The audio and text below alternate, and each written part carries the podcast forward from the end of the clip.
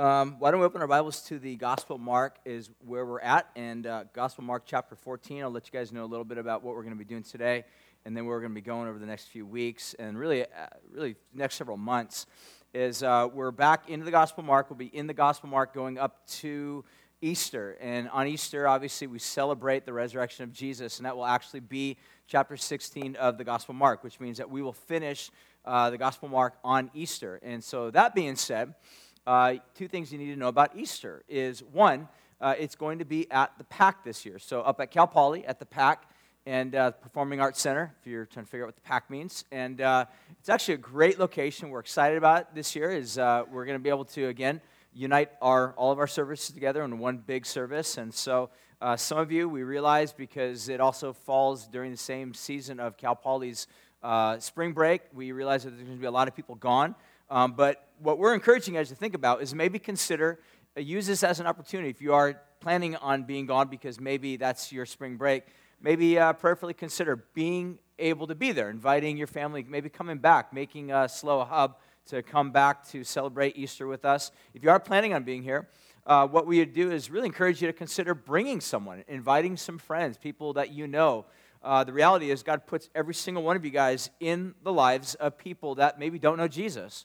Every one of us, God has given us what I like to call a sphere of influence. And that sphere of influence can be squandered uh, or it can be used in a way that's very powerful uh, for God, by God's power, for the purpose of his kingdom. So think about who's in that sphere of influence, uh, maybe who God has strategically placed you in those people's lives, in that sphere of influence, to be able to invite to come. Uh, Easter happens to be one of those times that uh, most people in America uh, will consider going to church one or two times out a year Easter and then obviously Christmas. So, uh, prayerfully consider who that might be. And my challenge to you is ask God for boldness, because I realize sometimes that can be tough. Um, asking, inviting people to come to church. Uh, and the, sometimes the reasons are is because we're afraid of failure. In other words, you're going to shut you down, and now you're going to be marked as like the Jesus freak. Um, or we're afraid of success. They actually might say yes, and they might get saved. And now that young Christian might actually need someone to help them along in their walk with Jesus. And you're like, ah, I don't have time for that. And so don't be afraid of failure. Don't be afraid of success. Look at it as a mission opportunity that God has placed you as a missionary in a certain group of people's lives to live as a missionary for the gospel. So consider that. Think about who that might be, who those people might be in your life. So, Gospel Mark, chapter 14 is where we're at this morning, and I'll tell you real quickly what we're going to be looking at, and then we'll get to work understanding what's happening here in this great chapter. Is uh, this is the final few days of Jesus' life. He is in a garden, uh, Garden of Gethsemane. Jesus has just gone through this whole uh, intense season of prayer, uh, and I say season meaning maybe a couple hours of prayer, intense prayer, where he basically resigns himself, gives himself over to the Father, uh, in spite of the great, tremendous uh, sense of perhaps perplexity or fear that Jesus may have. Maybe that might be too strong of a word, but the reality of what Jesus is facing is something, uh, it's enough to unravel Jesus. And yet, Jesus pulls through, he submits himself to the will of the Father. And what we see transpiring now is Jesus is going to be betrayed, and then Jesus will be arrested.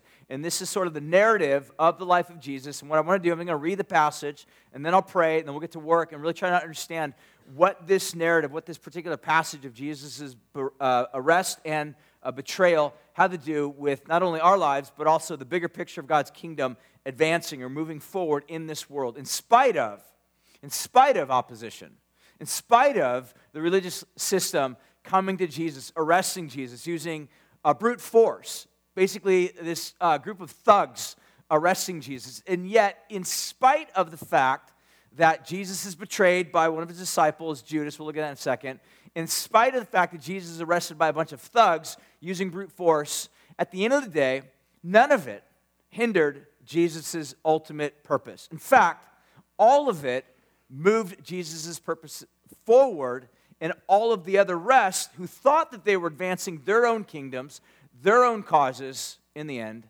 lost. Judas lost. The religious leadership lost. They lost their temple, they lost everything.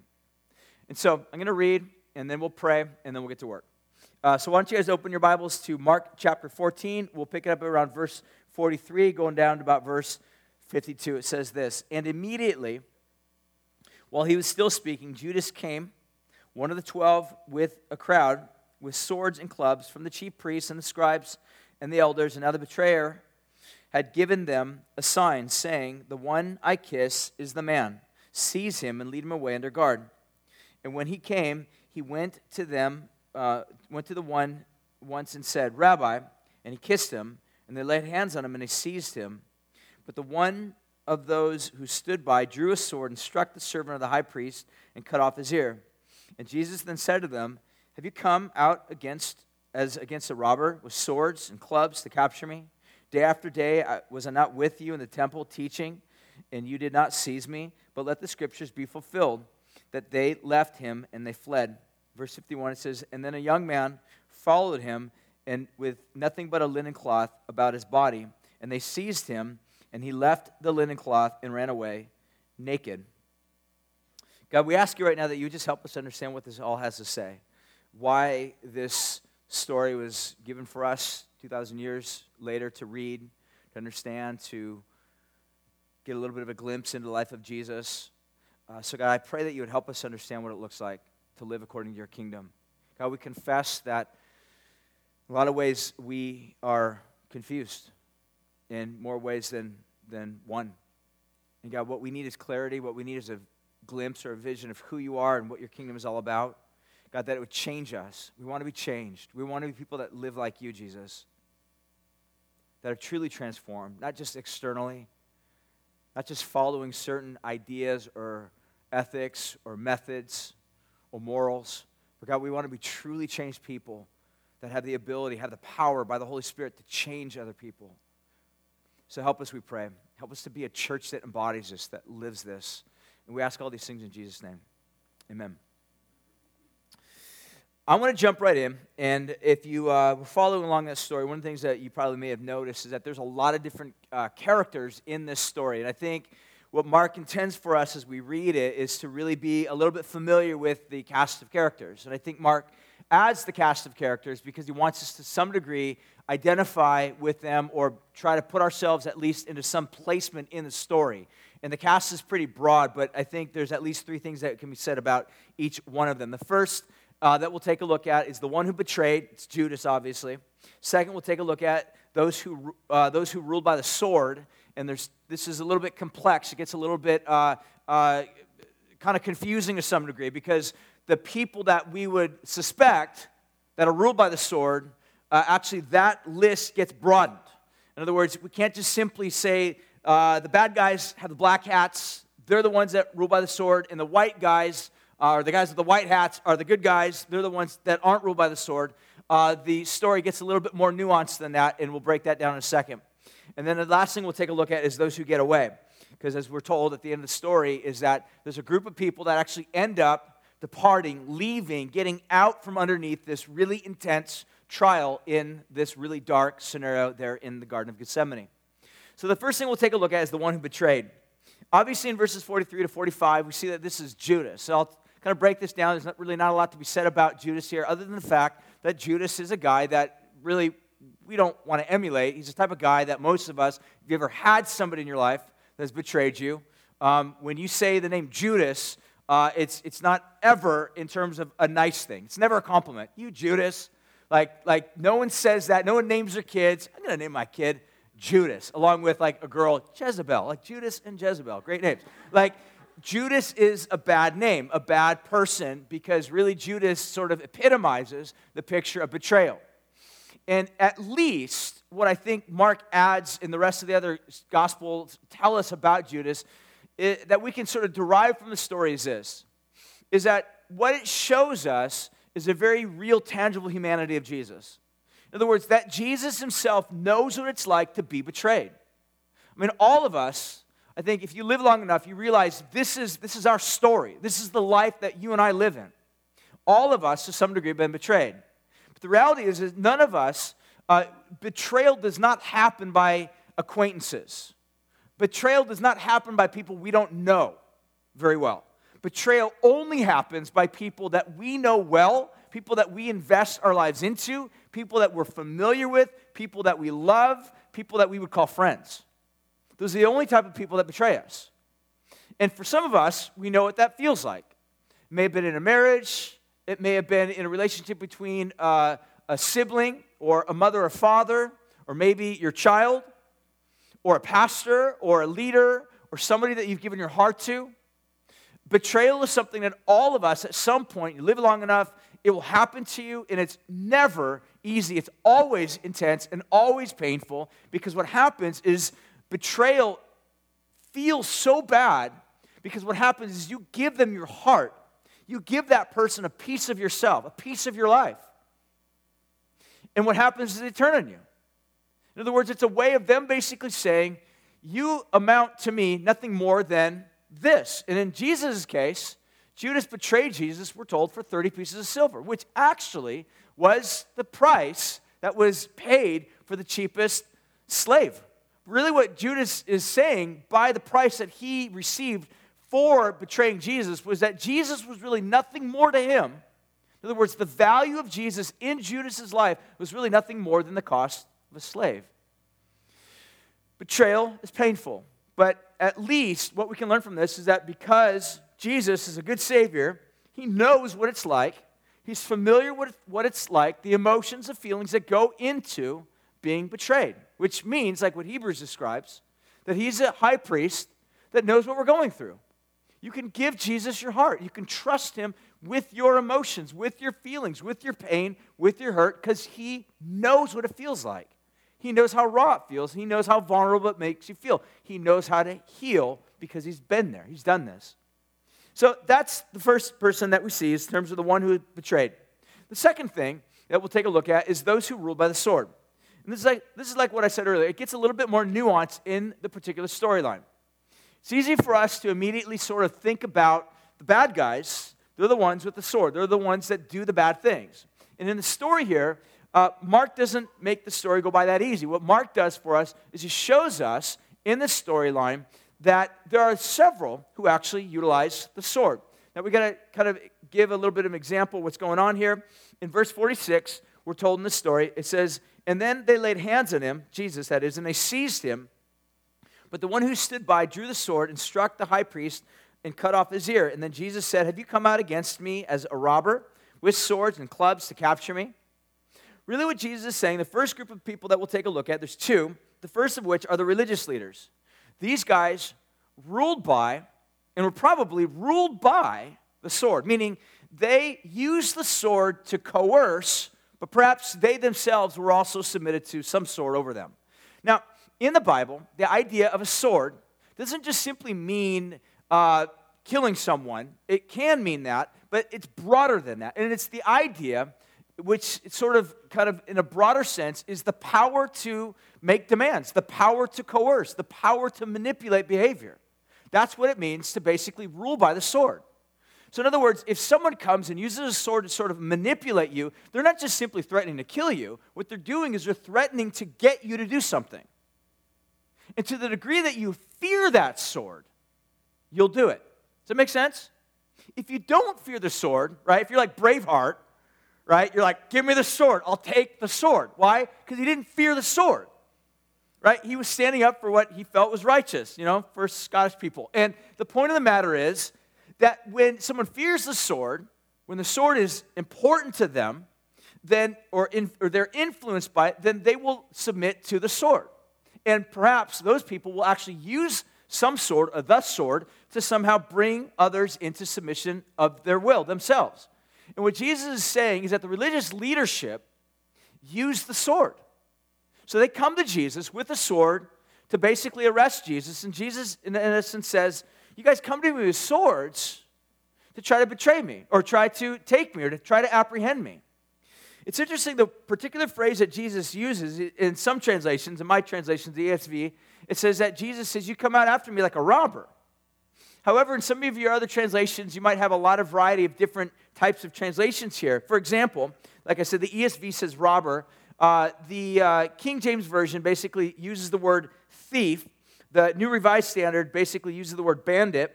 The NIV says, uh, Am I leading a rebellion? puts it into this question. And the New Living Translation says, basically, Jesus asks the question, Are you coming out after me as if I'm a dangerous revolutionary? And this particular word that's used here, the reason why there's a lot of different ways to translate this or interpret this particular word is because of the variety by which this word sort of finds its context. In other words, in the first century, there were those that were revolutionaries. They came onto the scene, they basically revolted against Rome. They didn't like Rome, they didn't like paying taxes. In a lot of ways, it's kind of what's happening oftentimes in, say, um, Iraq or Afghanistan uh, under the new regime, or, for example, even in Egypt, when a new government comes in, a new order comes in, there are going to be those that say, I don't like this re- arrangement of government. And so, therefore, there is sort of an insurgency, oftentimes grassroots, that's raised up that says, We will fight, we will resist, we will come back, we will attack. So, this is perhaps to some degree what was going on. But in reality, uh, it even has a broader way of understanding. For example, uh, probably the best known example in our you know, English idea would be to think about someone like a um, uh, Robin Hood, who steals from the rich in order to give to the poor. That's a form of insurgency. In other words, it's a way in which he's basically saying, I don't like what's happening amongst rich folk because they've got too much money and the poor people don't have that much. So I want to steal from the rich to give to the poor to basically redistribute. But at the end of the day, what Robin Hood's saying is that he is a law unto himself. And here's what Jesus is saying I'm not necessarily coming out as an insurgent. In other words, I am not a dangerous revolutionary. Jesus, really in short, is saying, I am a revolutionary, I am leading a revolution, but not one that you need to fear in terms of swords and clubs and fighting and attacking. What Jesus is saying is that I am indeed a revolutionary. I am launching a revolution. I'm pushing back upon the powers that be. But the way that I'm pushing back upon the powers that be, the way that I'm confronting the powers that be, is not the way that all other powers have done so in the past. This is really important to know. If you ever studied history, one of the things I've done over the past several months, I've really kind of gotten into studying like revolutions, just all sorts of revolutions. The revolution most recent that took place in Egypt, uh, revolutions that have happened all around the world. I just find them fascinating. But what's interesting and sort of a commonality in every one of them is that even though all of them, for the most part, arise under similar conditions, there's some form of oppression, you know, whether it be the rich are in power and they're taking advantage of the poor, or something else along those lines. Somewhere along the lines, there's sort of this grassroots work going on that someone says, we need to resist, we need to fight. And oftentimes, as for example, in Egypt, the revolution that took place in Egypt, at, for a while, it was sort of headless, meaning it didn't really have a leader at the helm guiding, directing the whole thing. It was sort of, actually, it was a student movement that started there in Egypt. And as the thing sort of pushed forward, there had arisen sort of a leader. And so, interestingly enough, right now, what's happening in Egypt is there was great hope once they toppled the former government. I mean, we're talking, this is just like months ago. But all of that hope was sort of dashed when the new government that kind of came in was threatening to look like the old government, just a new clothing. In other words, that revolution that set out to make things different, to make the world a better place, ended up looking a whole lot like it did in previous times. Every revolution that has ever happened in history, or I would even predict, and I'm not a prophet, or ever will happen, will basically be the same type of thing. It's just a reordering of the powers that be, and at some point, the new powers that get into place, get into position, at some point will begin to deteriorate and end up looking like the old powers that be, acting like the old powers that be. And what Jesus is saying is that the way that I rule, and the way that I lead, my revolution looks totally different. So we see that these guys come out with swords, with clubs. Jesus says, This is not the way that I lead my revolution.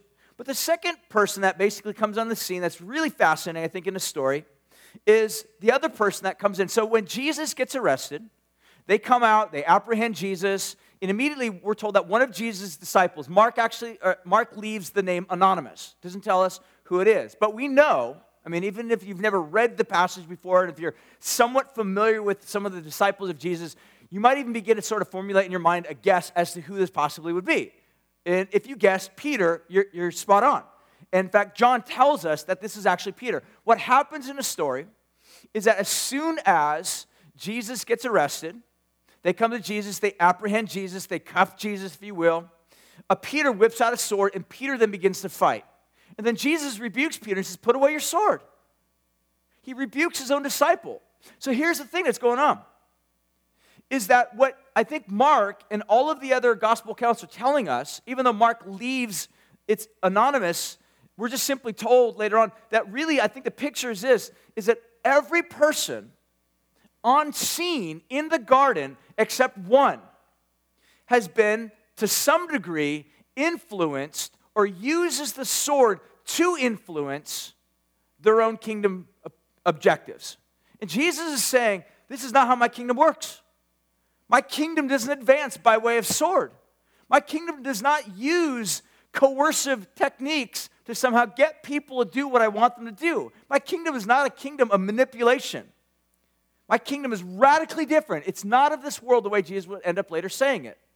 So I want to try to break this down for you guys a little bit further, to think a little bit further and deeper about the subject matter of the kingdom of this world and the kingdom of God. So the next slide, I'll show you a little bit of a graph that I created. So uh, we'll take a look at kind of the distinctions, or at least a couple of them, in terms of the kingdom of this world and the kingdom of God. So each kingdom has a set of tools that it uses to advance its objectives, all right, or its values, which we'll look at in just a second here. Each kingdom has its own tools to advance its objectives. In other words, you can look at this in sort of a macro level, big, or micro level, meaning personal. We all fit somewhere within this category. Now remember, in the garden, both Peter and the religious leaders. So, in other words, both black hat people and white hat people, good guys, bad guys, religious, irreligious, devoted, hated all of them are part of this system that's breaking down. In other words, to put it in Bible language, there's no one righteous, no, not one.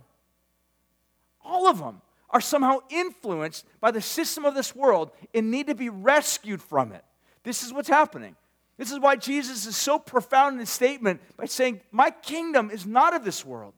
In other words, this is not how my kingdom works. The way that your kingdoms move forward the way that they advance, the values that they uphold are radically different than the values of my kingdom. So, for example, the tools that oftentimes the kingdom of this world uses to advance its values are sword. Look at that in a second. Right now, it's kind of focused on that. The idea of a sword. Now, like I said earlier, it can mean the power to kill, but it can also mean the power to influence by way of threats, by way of brute force, all right? I mean, this is this is sort of. I mean, we've seen this. Maybe some of you have actually even like used this.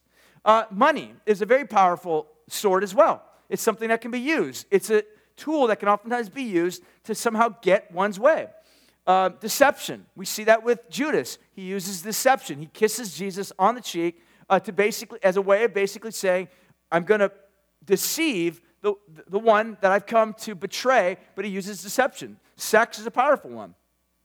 But ultimately, this can be summarized in sort of this general concept, which is sacrifice of others.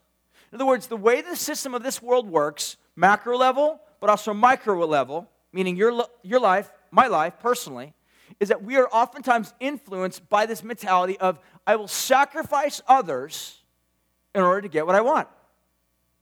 It's just the way this world works. I mean, if you're really truly honest with yourself, you realize that these are the tendencies that every one of us have. So it's easy for us to, you know, look at Wall Street and be like, how dare they? They're a bunch of wicked, evil people that make a lot of money. But we're just as bad. We may not have as much power as, you know, power brokers on Wall Street, but the reality is that we have our own little spheres of life by which we exercise our own little versions of the sword. I mean, the bottom line is for some of us, we use a sword because sexuality we don't have. You're not that good looking, all right? if you're trying to figure out what does that mean, you're not good looking, all right? Bottom line. Or you might not have any money, and so therefore you've got brute force. You're powerful, you're strong, you're mighty. So you use strength as a means of getting your way.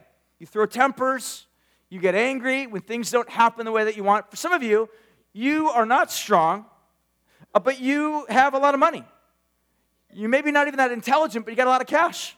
I've met guys like this, and they use money. Money is their means to get what they want, to advance what they want. For some, deception. Others, maybe even like sex, you are gifted with really good looks. You use your sexuality to somehow get what you want, to advance what you want. And when something's not going right, you somehow know how to turn on your own personal abilities to get what you want. This is all the form of really advancing your own kingdom ways. So you can use sex as a means of getting what you want by being sexual or withholding sex. Either way, they're all various aspects of the tools that are used for the world, the kingdoms of this world. And what Jesus is saying, really at the end of the day, is that these types of kingdoms of this world are ultimately self governed, meaning they are at the really end of it means by which we step on other people in order to advance our own ways. Others are sacrificed so that I might advance. Does that make sense? This is the way the world works. This is the way you and I work. I mean, if you're really honest with yourself, you realize, ah, I can identify with that. I can relate to that because that's, that's like a play out of my playbook. It's how you live. We all live like that. And again, if you're like, no, that's not me, again, go back to the Bible and realize we're talking this has sort of infected the religious system all the way to Peter, Jesus' right hand dude. We're all part of this. This is all of, all of us. So, what we need is a radical, radical revolution to pull us out of the system of this world before it breaks. But we see with Jesus is that the tool that he uses is love. And ultimately, it can be summarized as self sacrifice. In other words, that Jesus lays his life down, he gives himself to the weak, to the vulnerable. He becomes weak, he becomes vulnerable. This is the miracle. The wealthy one makes himself impoverished. The one who really only has the true identity becomes anonymous on the cross. The one who is powerful, the almighty, all powerful God, makes himself weak. He puts others first in order to rescue them, and himself second. He sacrifices himself. Now, some of the values, obviously, of the kingdom of this world are money. You know, obviously, we don't need a whole you know, breakdown of that, what that means. Power, success, recognition, celebrity. These are values. Now, again, I think most of us are really honest with ourselves. Some of us, we, we're lured to some of these things. Some of you right now, you might be like, I'm not interested in money. But for some of you, it might be like power. You really want power. Uh, some of you are like, I don't really care about too much about money. You know, you buy your clothes at the thrift store and you drive like broken down cars and you're like, I'm really cool. Like, that's, that's nice. But there are other things in your life where you want, and we all have the same tendencies in our heart where we want certain things. But the bottom line is, it's driven by a value system, something that we value. And every one of them at some point breaks down. But what we see with the kingdom of God is that in the kingdom of God, the values of the kingdom of God are poverty, weakness, suffering, and rejection. Now, this doesn't mean that if you're in the kingdom of God, you got to get rid of everything and just live, you know, like St. Francis of Assisi, totally impoverished. It just means that if you have money, money doesn't have you. If you lose money, that's okay. Maybe God has something else in your life right now. It's like if you have a job, a career that defines you, if you have that career, great, you're stoked if you somehow lose a career because they did a little bit of reshuffling, structuring around in terms of the corporate level, and they restructured you out of a job, you're not devastated. Your life's not over. You actually look at it as, hey, new beginning. Maybe God's going to give me a new job. Maybe something better. Maybe something different. Maybe something I never even dreamed about. The reason why you can say that is because you have been taken from the kingdom of this world which gives you an identity by all of these things money, power, success, recognition. And it has taught you to learn how to make a place for poverty, for weakness, for suffering, for rejection. So I want to show you, just so you know, I'm not making this stuff up. This is Jesus actually who says this. And I want to show you the next slide. And there's a verse out of Luke chapter 6. It's sort of uh, Luke's version of what's called the uh, Sermon on the Mount. The larger version of this is uh, actually the Gospel of Mark, chap- or Matthew, chapter 5. And uh, in Luke, he sort of gives a little bit of a synopsis. He breaks it down for us. But in this particular passage, most scholars, most theologians would agree that really what's happening here is that Jesus is actually giving sort of the breakdown of what the kingdom of God looks like. In other words, this is sort of what his administration, when he comes into power, this is what his power looks like. This is what becomes the value system of his kingdom. Now, anytime there's ever a change of guard, there's always some form of a new uh, reordering of the way things are. We see this within governments. We see this within corporate shakeups. In other words, if a new CEO comes in, uh, they've got different values, maybe that are a little bit distinct or a little bit different than the former CEO. We maybe even see this within a home. Let's say if a mother, you know, gets remarried, a new husband or dad comes in the family. There's a new way of exercising discipline, a new way of doing life together. It's different. It will always be different because anytime you get a new leader in, things are going to be different. There's a new value system that drives it. But Jesus' kingdom has a value system. I want to read it to you. Here's what Jesus says Blessed are you who are poor, for yours is the kingdom of God. Blessed are you who are hungry, for now you shall be satisfied. The word blessed, by the way, is sort of a, a word to describe a, a deep sense of satisfaction. Jesus then says, Blessed are you who weep now, for you laugh. Verse 22 Blessed are you when all people hate you, when people hate you and they exclude you. So, in other words, what Jesus is basically saying is that in his kingdom, the value that he's making uh, really a, a, a path for is poverty, weakness, suffering, and rejection. In other words, in this world, his kingdom, when it breaks in, it may look like this. It may look like poverty or weakness, suffering, and rejection. In fact, it will look like it. But take a look at as it goes on a little bit further. Jesus goes on in this Sermon on the Mount, verse 24. He says, But woe to you who are rich, for you have received your consolation.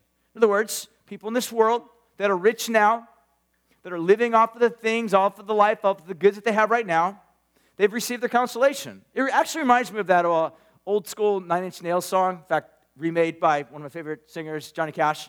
Uh, that song, uh, Hurt. Uh, he talks about, you know, you can have it all, my empire dirt. And I just think about, especially in the video that he does, this unbelievable picture that here he is, just sort of surrounded by all this paraphernalia, and he's about to die. In fact, he's got a stroke, and in the video, his face just doesn't look the way it used to be. And the, to me, the picture is that here's all this stuff that at one point amounted to the sum total of the identity of his life, but now it's just an empire of dirt. And this is what Jesus is saying is that woe to you who are rich in this world, for you have received your consolation now. In other words, this is all you get. This is, this is all that's here.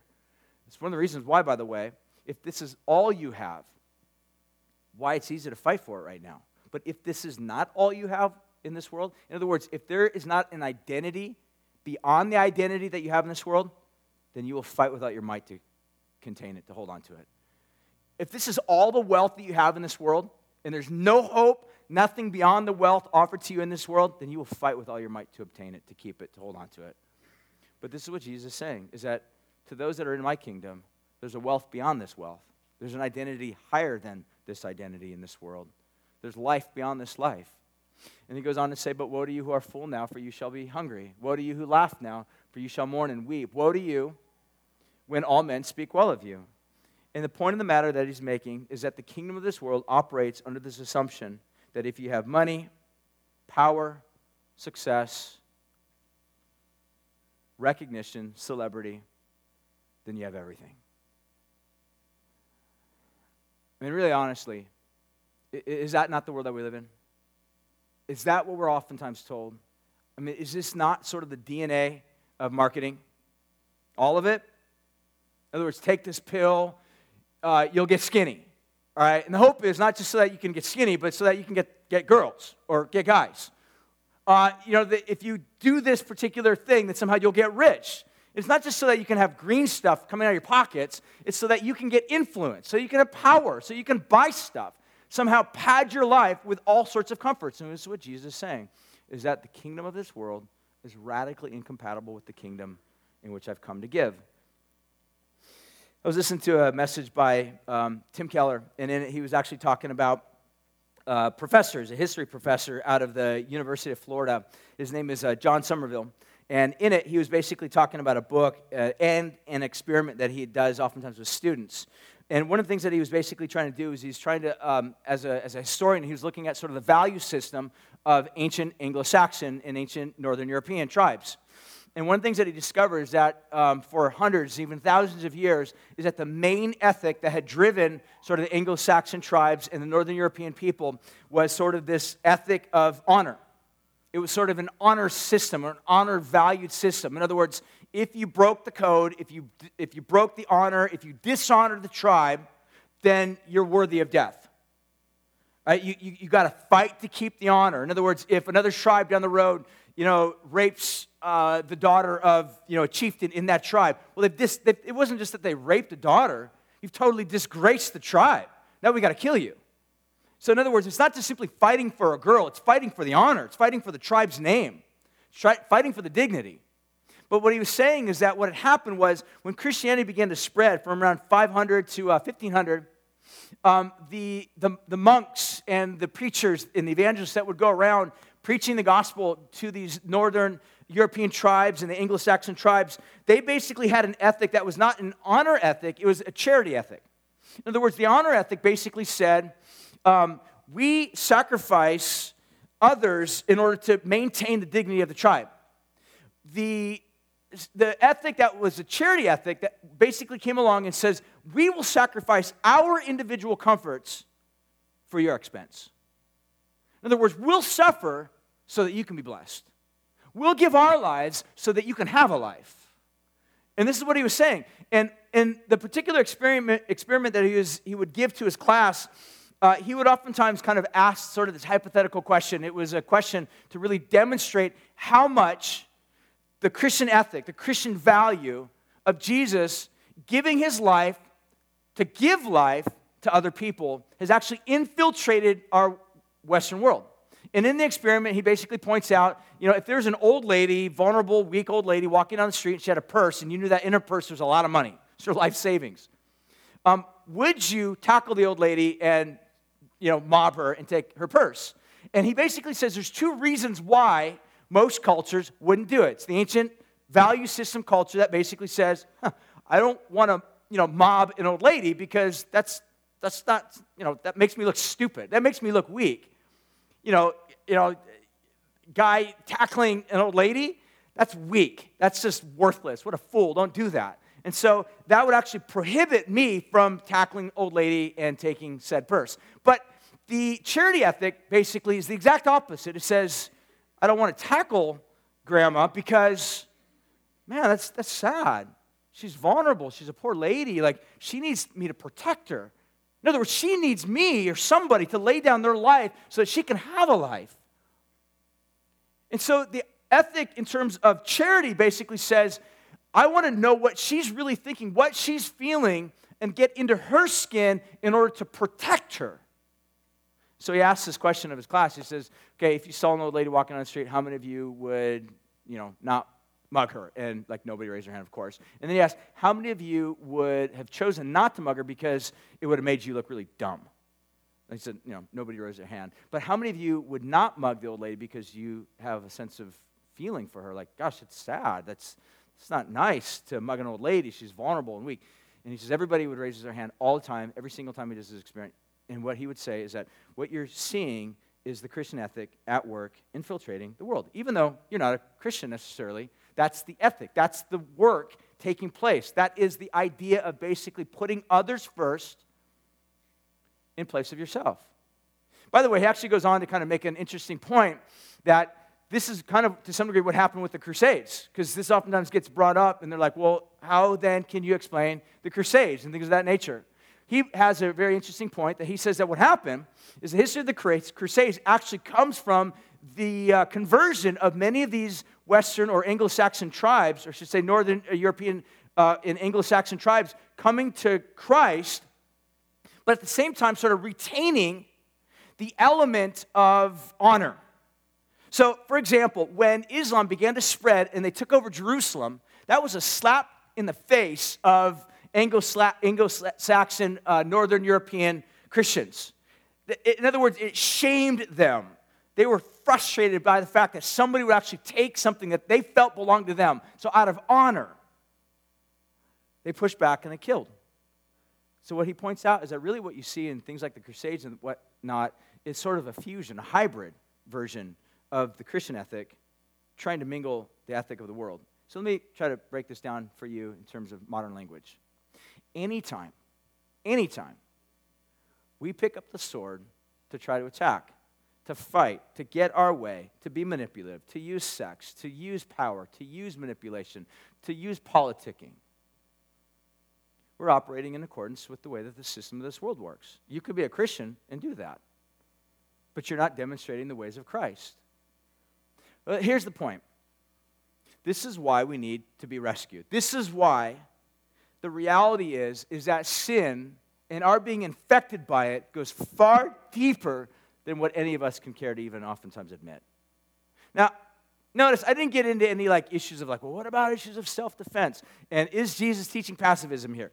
You know, again, this is one of the parts of Scripture that oftentimes people point to and say what Jesus is actually doing here is teaching pacifism. I don't necessarily think that, but here's the point: is that the reality is, is Jesus is saying that the way the system of this world works is by a set of values that are incongruent and incompatible with his world values or with his values, and they will use tools to protect those values and to establish those values and the tools that Jesus uses are radically different. This is what it means to basically point out that the kingdom of this world is different than the kingdom of God.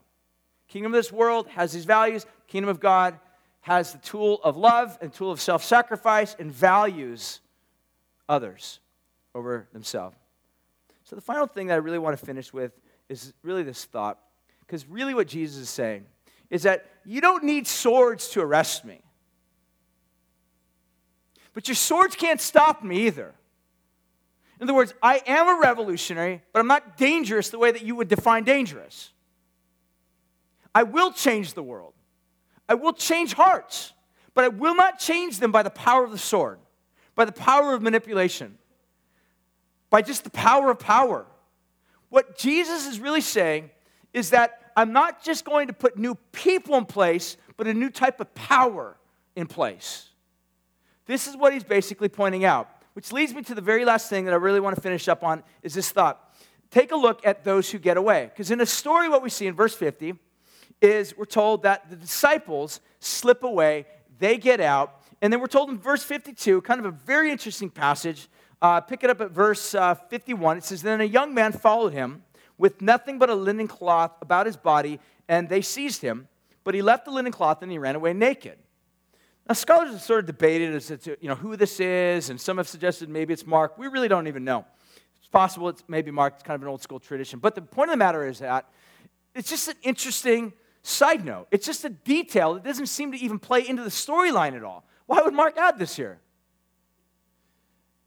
At least in the most minimal sense, because Mark was there, or Mark heard about it. It's just, it's just a detail. But there may be something there more to that particular point as well. And there is a New Testament scholar, a guy by the name of N.T. Wright. He hints at the thought that maybe one of the reasons why Mark may have put this particular story here is he's basically painting this picture is that one guy, at least along with the others, ends up fleeing the garden naked. Now, nakedness in the Bible always is a sign of shame. I mean, I realize in our culture, it's not necessarily viewed as shame. It's just like spring break. Like, oh, naked people, spring break. Um, in the Bible, nakedness is oftentimes viewed as shameful. In the picture that N.T. Wright points out, that actually maybe hinted at, goes all the way back to the garden. Because in the original garden, we see two people fleeing the garden naked, leaving. And what he suggests is that really what's happening here is a trial.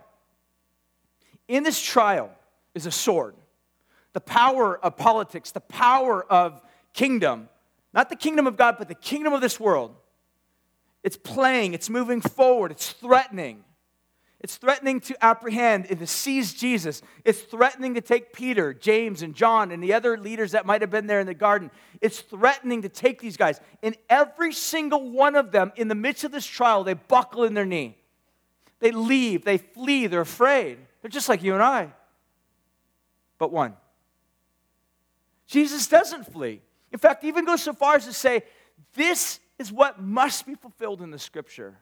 In other words, there's a script, it's been written long ago, and what's happening right now is fulfilling everything.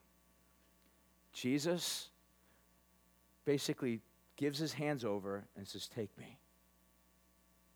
What the picture is here is Jesus is not out of control, he's totally in control. He gives himself to those who threaten him with the sword. He's not afraid. He's not afraid of the sword that they offer, even though every one of his disciples fled because they were. They're just like you and I. But what we see here in the garden that's absolutely amazing is that Jesus is not failing the test like his disciples. Jesus is succeeding. Even though Jesus faces a far greater sword, you say, What are you talking about? In the garden, the original garden, the Garden of Eden, when God created Adam and Eve, He put them in the garden. And once they sinned, God banished them from the garden. Once they ran out naked, ashamed for what they had done, God basically placed an angel there at the front entrance of the garden with a flaming sword. And the flaming sword basically spoke of the justice of God. In other words, no one can enter back into the garden except by going through the sword. The sword must confront anybody who chooses to go back in. This is the real sword that Jesus is confronted with. And Jesus doesn't buckle at the knee with the little swords that they bring, even though his disciples did, because Jesus knew the sword that he was about to face. But here's the point that I think Mark really wants us to understand that what we see here is a picture of Jesus in the storyline. He's bound so that his disciples go free. The picture is that Jesus himself substitutes himself. He takes upon himself the suffering, takes upon himself the judgment, takes upon himself the shame, the humiliation, the anonymity, the poverty, the brokenness, the crushing, the exclusion, so that you and I, who live that all day long, can be given a name rather than excluded, embraced, rather than impoverished, been given amount of wealth come from God. If you see Jesus only as a great picture of how you should live your life, then his example will crush you. Because you can't live like this. None of us do. You can't, none of us are that selfless. We're like, you know, I'm going to go love people with all my heart. I'm going to sacrifice everything I can for them. You won't do that. You can't do that. Even a father, I mean, I'm a dad, I got two kids. I fail even with my own kids, and I love them more than any of you. I love you guys, but I love my kids way more than you guys. And there's things I fail with them. And if I fail with the ones that I love the most in my life, the ones that are the easiest for me to give myself to more than anybody else in this life, I'm going to fail all the time. But what we see if Jesus is just simply an example, then his example will crush you. But if you see Jesus as a substitute, putting himself in your place, then he'll be a savior to you. You'll see him as a savior. You'll see him as one who bears your sin, who bears your shame, who bore your guilt so that you can go free. You'll see him as one who is bound for you so that you who are bound in this life bound by the sword of power, bound by the sword, by the influence of sexuality gone awry, or bound by all sorts of things that are part of this world system, using you, coercing you, that you can actually be free from that. Here's the beauty of all this this is why we need to be free. Because people that are free are no longer under the influence of the sword of this world. Meaning, the threats, the lies, the manipulation that oftentimes can come at us, or the things that oftentimes that we may even use, we might even be skilled at using them. Once we're free from those things, For example, power doesn't become something that we manipulate and use to abuse other people. In other words, me first, you, someone I step on. In other words, we can now use power as a means of sacrificing myself to bless other people. Use power to raise up those who are really truly broken. You can use money rather than it being something which you're mounted up and you use it as a way of manipulation. Or if you don't have money, you always just dream about having money. If you have a lot of money, you live all your might with all your energy, somehow providing security for it, protecting it, guarding it, being stingy over it. But if you're free, money becomes an object, a tool now to use. You can be generous with it. Use it for the glory of God. Use it to honor other people. Other people will look at you and think, You're crazy. What are you doing? You need money. And you can say, Of course, I need money to pay my bills, but money doesn't own me.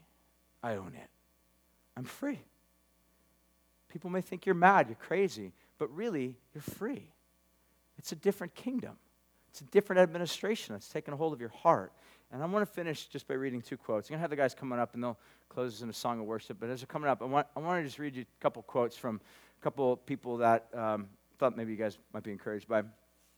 And as I was just kind of thinking about what they had to say, the reality is, is nobody can say the things that these guys say unless a different administration, a different kingdom has come into their life and set them free from the administration and the kingdom of this world. Nobody. Um, last slide. The first person is Bonhoeffer. Some of you guys are familiar with him. Um, he was arrested and ultimately killed just very shortly before World War II ended. He was a German who was part of a resistance against Hitler um, imagine one of the greatest swords of this past hundred years. Uh, Bonhoeffer said this just before he was executed. This is the end. For me, it's the beginning of life. Who can say that? Unless you know there's a life after this life, unless you know that there's wealth beyond this wealth, unless you know that there's a power beyond the power of Hitler, you, you can't say that or Jim Elliot, some of you are familiar with him, He's a missionary, went down to, I believe it was Ecuador, and to go evangelize a bunch of just Indians that were total savage headhunters.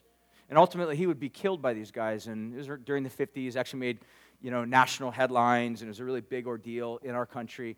Um, but prior to him being sacrificed, he actually said this statement, which is really powerful. Some of you may have heard of it. Uh, he says this He is no fool who gives what he cannot keep to gain that which he cannot lose. Who can say these things? Well, the answer is if you are in this kingdom of this world and this kingdom of this world owns you and you use it as a means to advance your kingdom, you can't say that because the money that you have right now is the money that you will ever have. You might have hopes of getting a little bit more at some point by investments or stealing or stepping on someone else in order to advance your deal. But at some point, you will die and you won't have any. You'll lose it all. You will lose every last bit of it. In the book of Daniel, there's this scenario where uh, one of these kings is sort of having a big, massive party. In fact, most scholars believe it's like this big, massive orgy. So, without using sanctified imagination too much, just imagine a big party that's pretty, like, rank, uh, pretty nasty. And uh, these guys are just partying and living it up and having a big orgy, and it's pretty nasty, pretty disgusting. And Daniel comes in and basically reads and interprets some writing that's on the wall that was written by this hand. And in short, what the hand basically says is that your days are numbered, your kingdom days will come to a close. In other words, here was a kingdom that was advancing. It was a great party, but that party was coming to an end. And in just a few short hours, that not only party would come to an end, but that kingdom, that reign, that entire administration would come to an end, and a new kingdom would come and take its place. And what you need to understand is that has poignancy for every one of us. Because every single one of us have hopes and have placed and anchored our hopes in something. This is not an issue of like, well, I got faith, but others are like, I don't really believe. You believe. Every one of you has faith in something in this room. In fact, I would even go so far as to push it further and say, every one of you in this room, somehow, some way, are religious. You have faith in something. You trust something. It may be your own fame, it may be your own money, maybe on your good looks, maybe your own strength, we all believe something. We all have faith in something. But the reality is, is that the kingdom of this world is numbered. Its days are numbered. A new administration, a new kingdom is coming. A kingdom that has no end. A kingdom that's good. Because it's a king that doesn't come bearing the sword upon evildoers. It's a king that comes bearing the sword for evildoers. It's a king that comes not coming to shed the blood of those who are wicked. It's a king who comes who will have his blood shed for the wicked.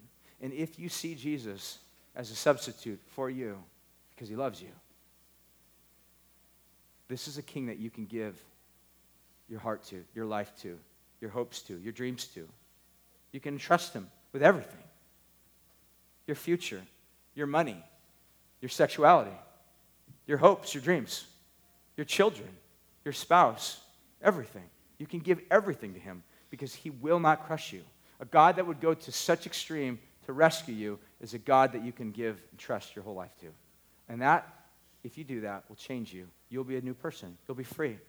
You'll be a person that will be able to then go out and use your money as a means to bless other people the way Jesus blessed you. You will be able to go out and use your time as a means to invest in other people's lives who are suffering, who are hurting, who are struggling, to help repair them, to help bless them. You're free. We're going to sing, close. We have communion in the back if you'd like to partake of it. We have rugs in the front if you'd like to sit down before Jesus, pour out your heart before Him. We have some people that will be available over by the cross. Be happy to pray for you. I'm going to pray for you guys right now. Let's sing. Let's pray. Let's confess sin to Jesus take communion, just cry out to Him as a good God. God, right now, thank you that you are a God that has demonstrated clearly your love for us. So, God, even now we want to trust and commit, submit our hearts to you. God, if we have questions, we pray that we would just bring those questions to you, even though there's so many things that we just don't know, we don't understand. We don't want the mountain of things that we don't understand to eclipse the things that we can understand. But Jesus, you love us, that you demonstrated for us something so profound on the cross that you took the sword for us, not the sword of this world, but the sword of the Father. His justice you bore for us. That's what we deserved. So, God, I pray right now that you would just draw our hearts into love and relationship and trust to you. Make us a people, God, that would bring glory and honor to you.